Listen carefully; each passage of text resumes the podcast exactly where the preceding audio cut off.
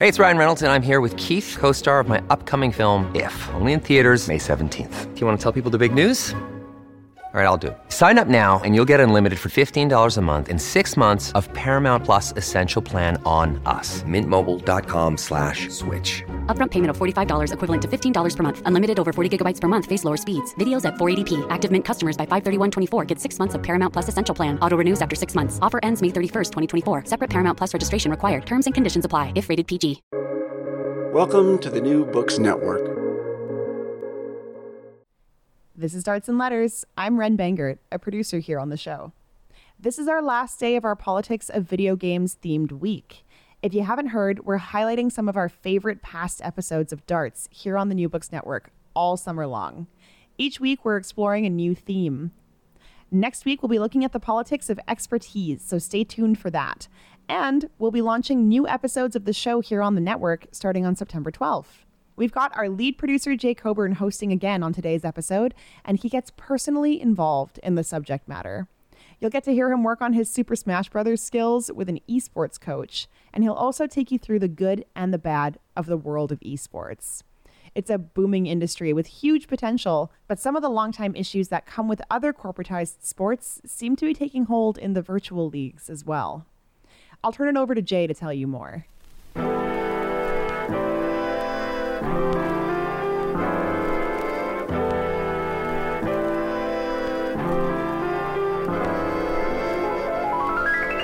From Cited Media, this is Darts and Letters. I'm Jay Coburn.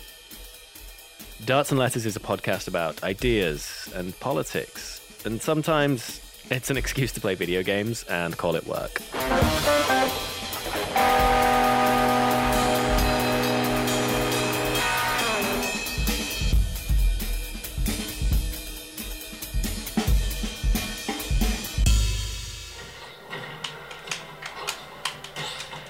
That. Oh, good parry.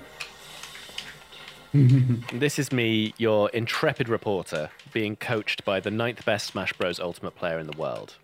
So yeah, I'm playing video games at work. The moment you start like jumping, so I see you jump. I know you can't shield, and I know I can swing my sword at your direction. And this is what my coach, Samuel Buzby, does for work as well. He's a competitive Smash Bros. player. He goes by Dabuz online and in tournaments.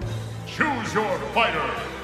If you're not familiar with Smash Bros., it's a bit like if Mario Kart were a fighting game. You can play as characters from most of Nintendo's games, and you win by knocking your opponent off the screen rather than just beating them to death. I love it because of that. It's all about movement, and good players can get really creative with how they win a match. Nintendo never intended Smash to be an esport, though.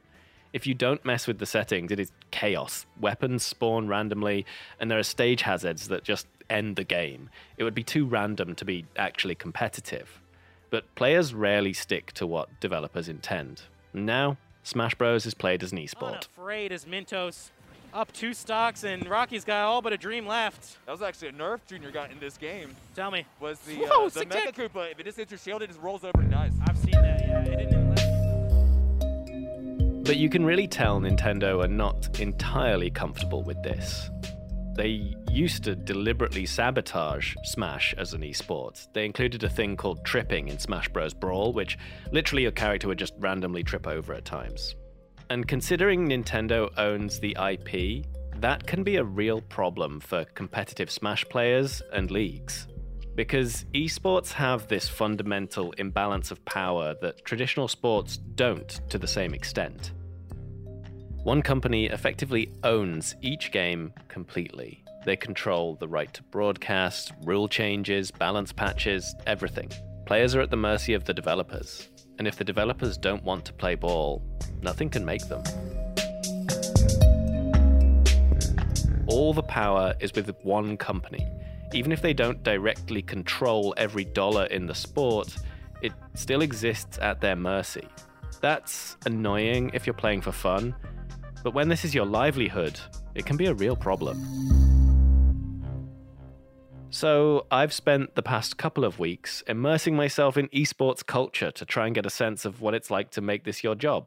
Like my coach, Dabuz. Yeah, I get a salary, but I'm technically considered uh, contracted. Oh, right, okay. Yeah, so technically speaking, I'm a self-employed person. He's in the top 10, so he's signed to a team, Team Liquid. I mean, like you know, they're a good org, but definitely a lot of like players on teams have to think about like their long term like plans, like because you, not that you never know when like you know it's not gonna work out, but exactly, it's not a long term you know, employment. You know, there's no like types of like jobs here like 20 years from now. You know, I might be doing this, I might not be. Who knows? Yeah.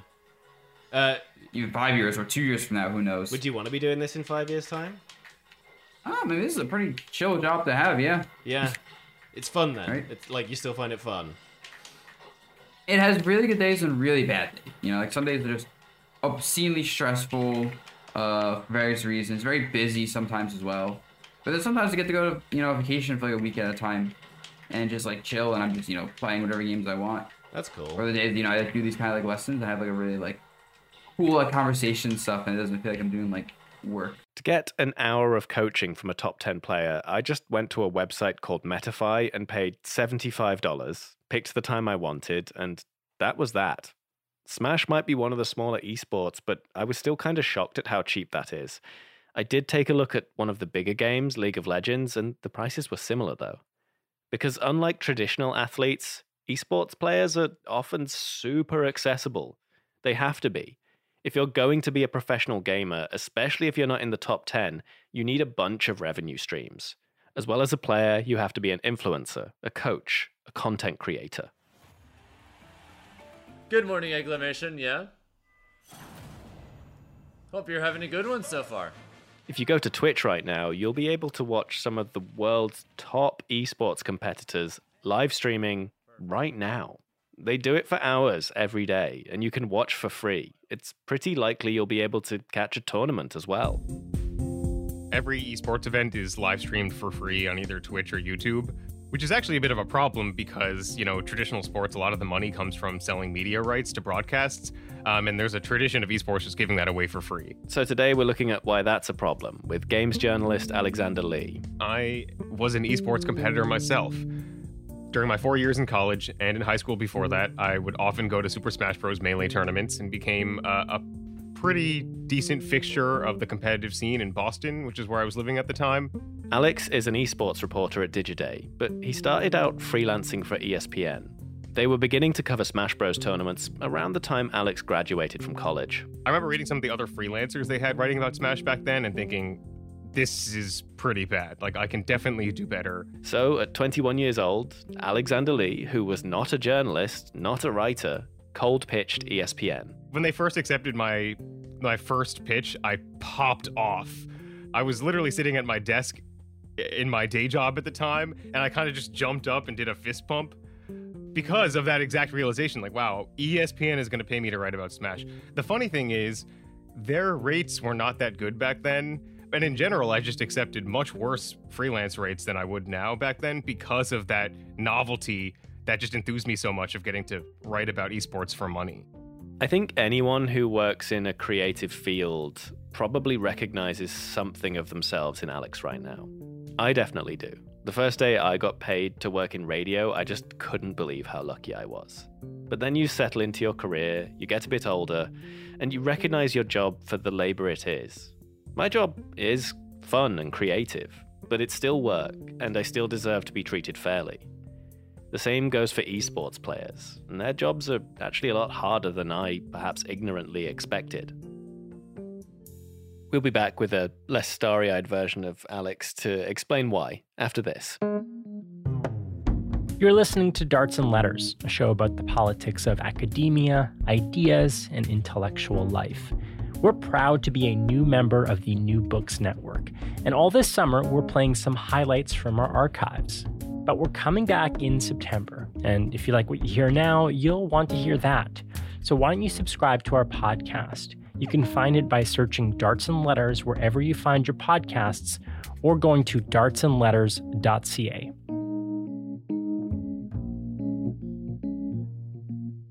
Back to Alexander Lee. I thought a useful place to start with him was to figure out how esports leagues differ from more traditional ones that you might know more about already. The NFL, for example. The number one thing is that the NFL is a profitable business and esports is not. No esports league is bringing in enough revenue to be profitable on its own. The reason why a lot of big game developers fund their esports leagues now is more as a very, very effective marketing campaign. Esports drives the casual consumption and purchasing of games.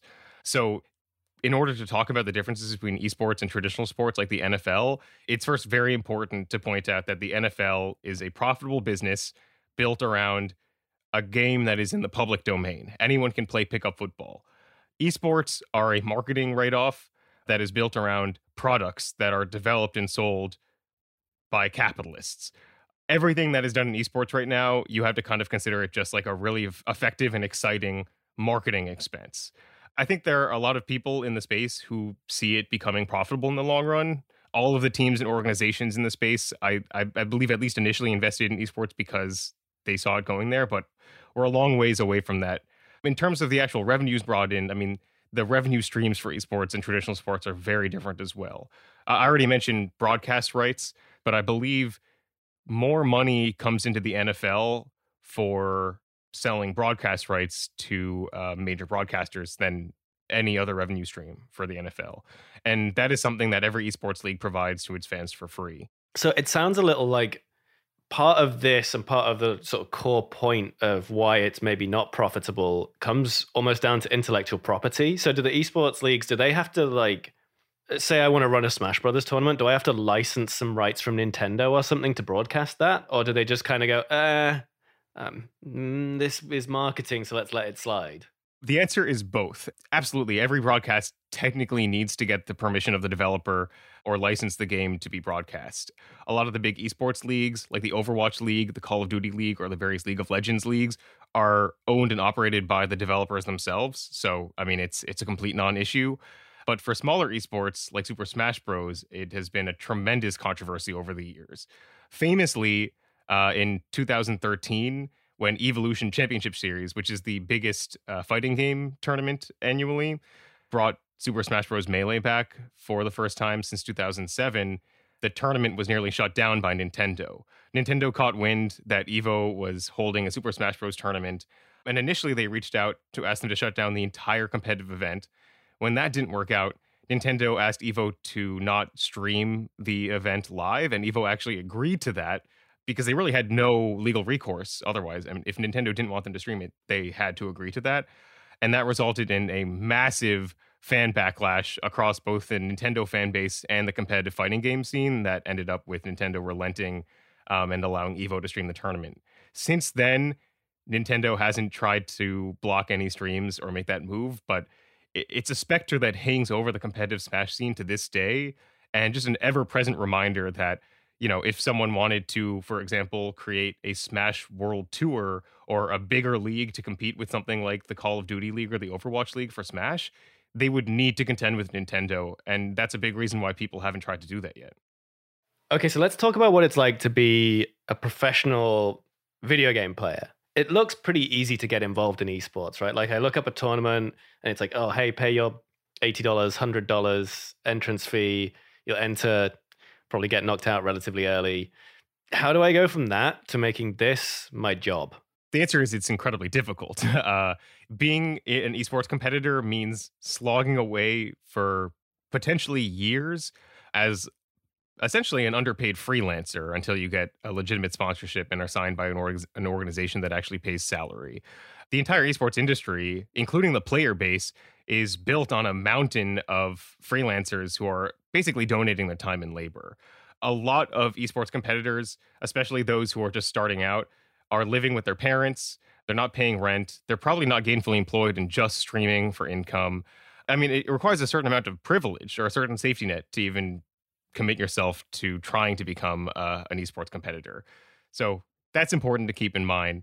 Um, in terms of how you make the jump, uh, I don't have i mean there, there are a lot of different pathways like i don't i don't have a clear answer to that because it's been different over time i think it was a little easier back in the day when there were fewer competitors around you could actually drive around to LAN tournaments go to mlg events and just distinguish yourself purely on the basis of your competitive skill that's not really how it is anymore. You kind of need to both be an influencer and a player at the same time in order to succeed now. So, a lot of the players who get noticed by big Valorant teams and signed by them start out as streamers and they stream their own Valorant grind in order to bring attention to both their skills and their personalities. And the reason why it's important to have a personality to be signed is because teams no longer just want players who are good at playing. You need to be able to be a content creator as well. And, and by the way, it's exhausting. I mean, it's exhausting for these people. I know this, I've spoken to a lot of esports competitors who sort of burned out on it and then just became streamers full time, which by the way, I mean, that's what kind of consolation is that? Oh, you're burned out on flogging yourself to people. So you, you just continue to do that, but don't compete anymore.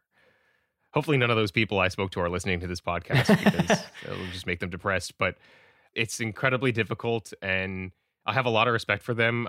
I think the perception that it's just playing video games for a living and sitting around twiddling your thumbs is so unfair to these people, and people are starting to realize that, to be fair.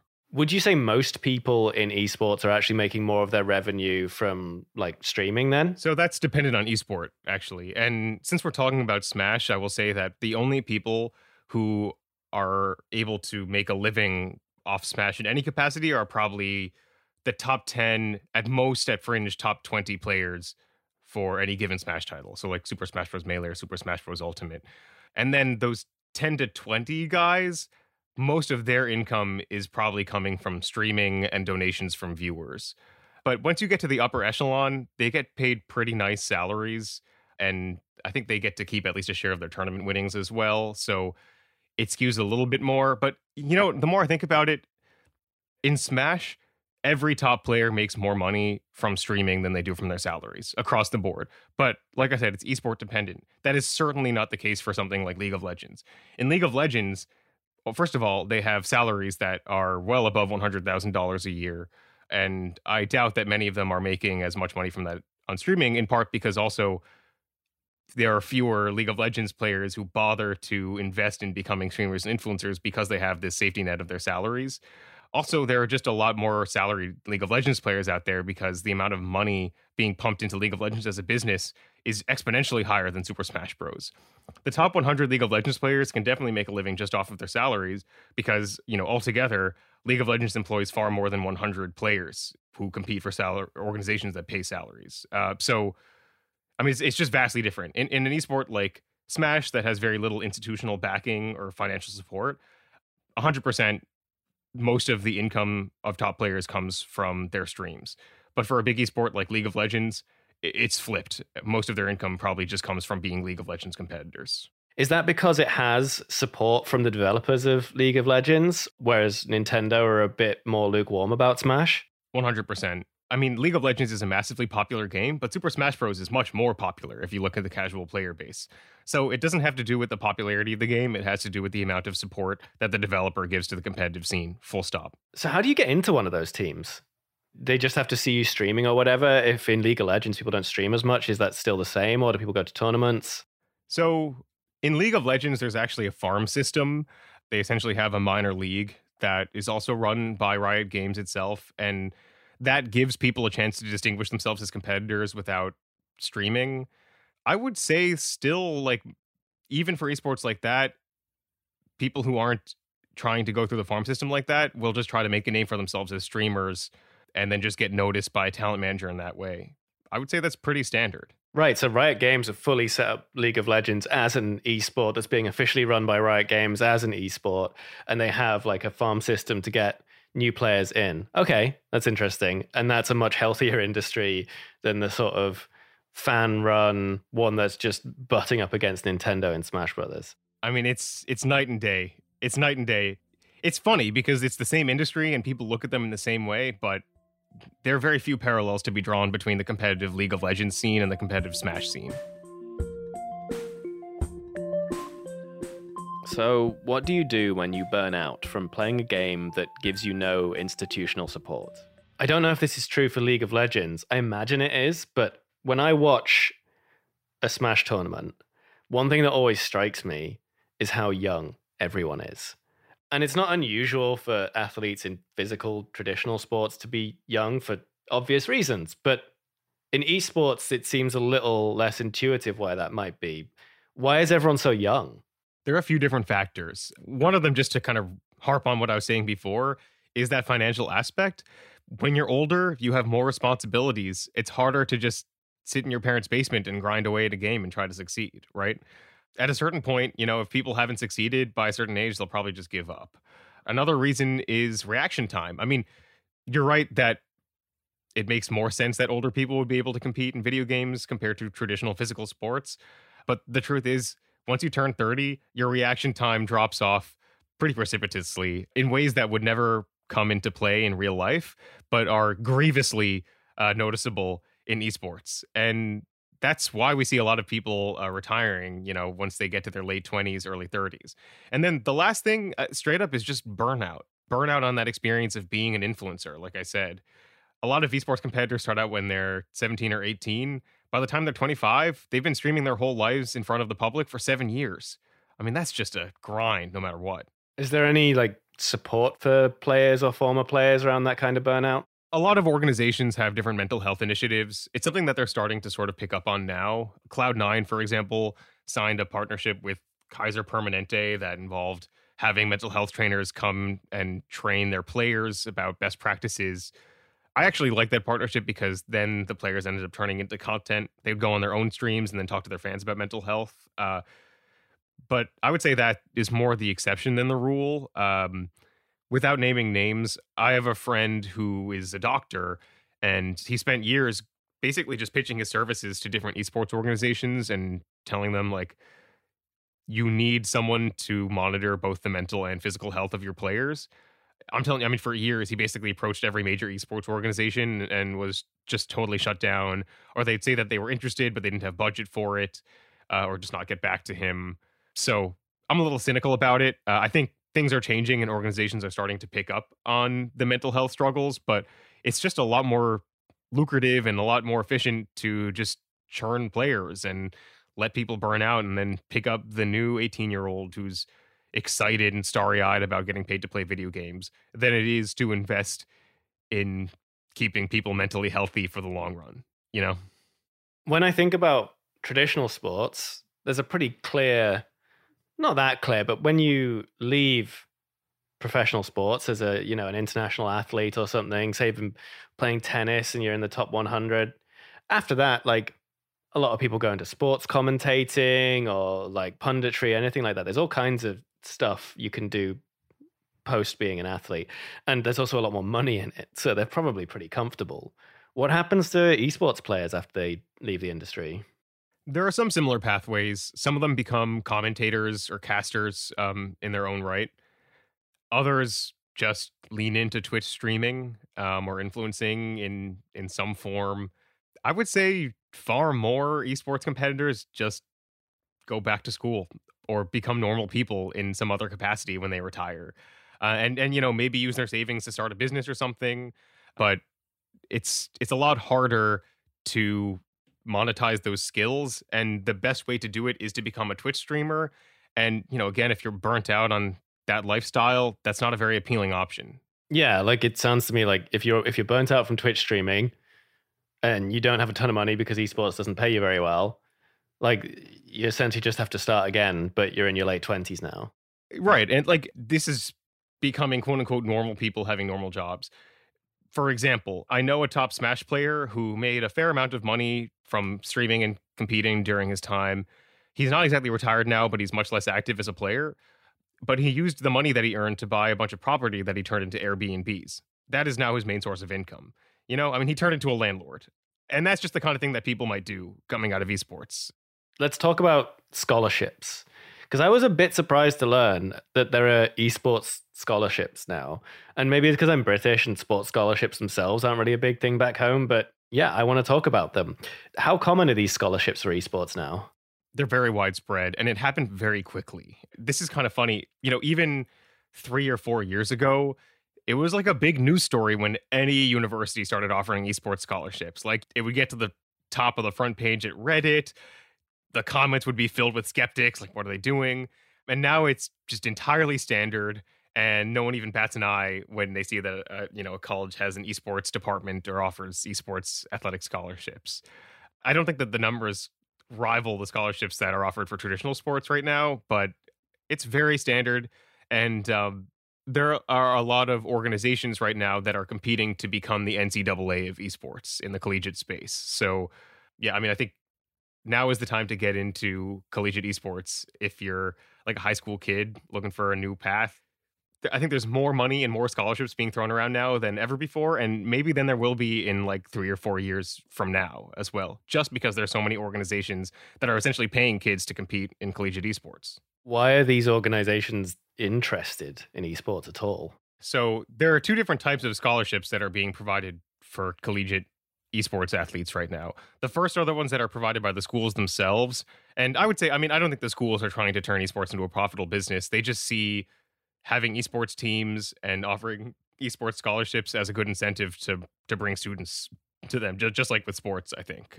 And also, I mean, if you look at the esports community, I mean, it's very diverse, but I think overall tends to be a little more educated, a little more affluent than the general populace and i think that's a population that colleges want to bring in as as potential students. So that's why colleges are providing esports scholarships.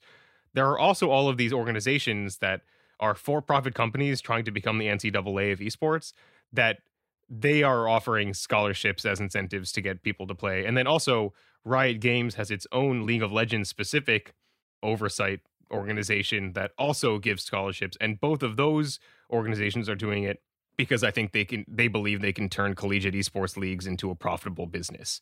For example, there's a company called PlayVS right now that is just stirring up some controversy because they claim that they have signed an exclusive license with companies like Riot Games to be the only operator of collegiate events and they are charging schools a fee in order to compete in their league as well. I know that that is very lucrative. Uh, there's no way that the license fee that they paid Riot is as much as what they're squeezing all these schools for it's a controversy because some people are claiming that it's not even legal to get a license like that. Um, and so it's dubious that it could be enforced, but that is their business model. And I know it's made them a lot of money so far. Uh, whether that becomes the sustainable business model in the long run is still up in the air. I wanted to ask you about Microsoft buying Activision and Blizzard because everyone was saying, "Oh, it's to do with the metaverse," and I was like, "Why the fuck would that be to do with the metaverse? Like, because they have World of Warcraft? Is that what you're getting? I don't know. Maybe I was missing something." No, it was BS. Yeah, you think it's to do with esports, right?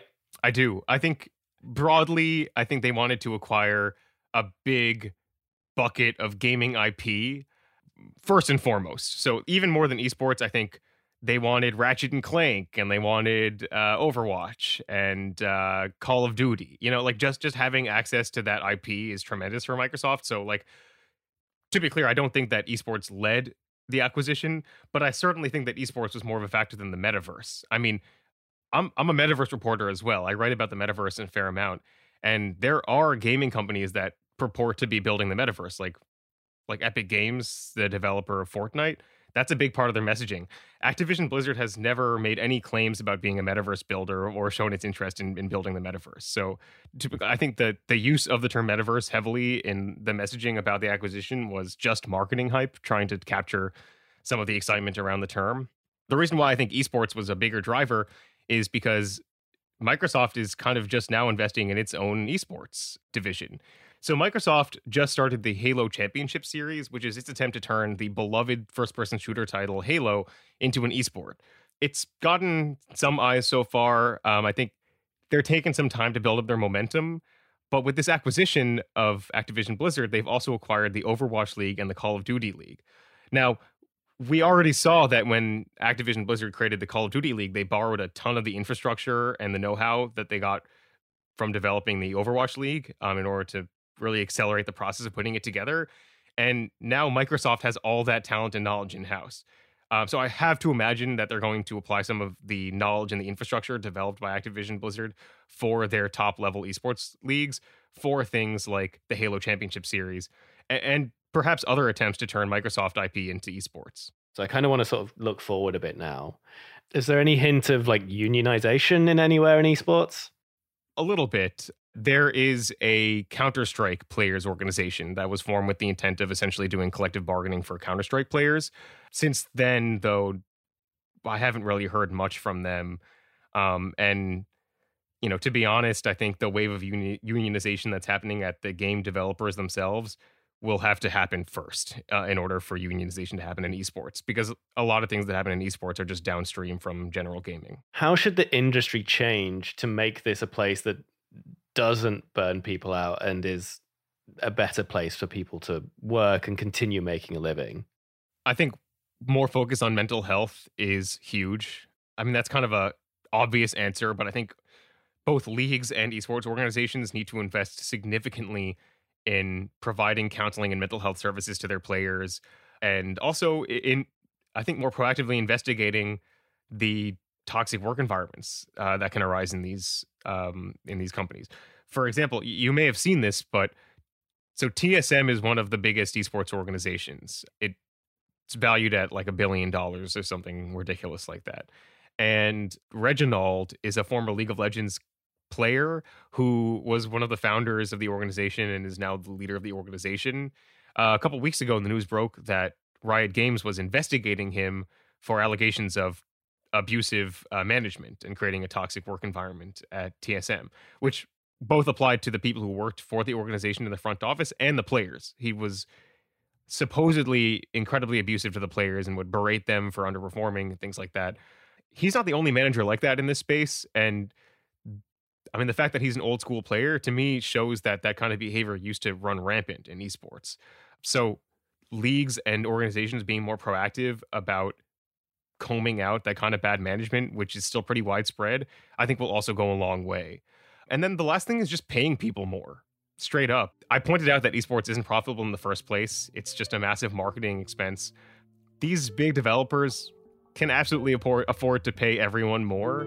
They just don't because there's a culture of you should be grateful to be in this industry.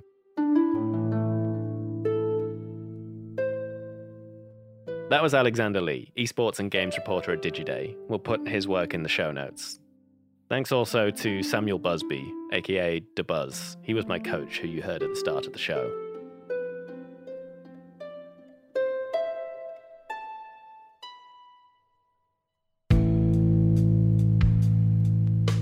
That's it for this week's episode of Darts and Letters. Our usual host and editor is Gordon Katic. I'm lead producer Jake Coburn. Our managing producer is Mark Apollonio. Research and show notes from Dave Moscrop. Our marketing assistant is Ian Sowden. Our theme song and outro is composed by Mike Barber. We have graphic designs by Dakota Coop. You can send us your feedback by emailing us, darts at citedmedia.ca, or you can tweet us at darts and letters. Darts and Letters is supported by our generous patrons. You can join us and join them by going to patreon.com forward slash darts and letters. Patrons get content a day early. This is a production of Cited Media. We are backed by academic grants that support mobilizing research and democratizing the concept of public intellectualism. This episode is also part of a wider project about the emerging politics of video games, housed at UBC with advice from Leonard E. Naki at the University of Waterloo. Thanks for listening.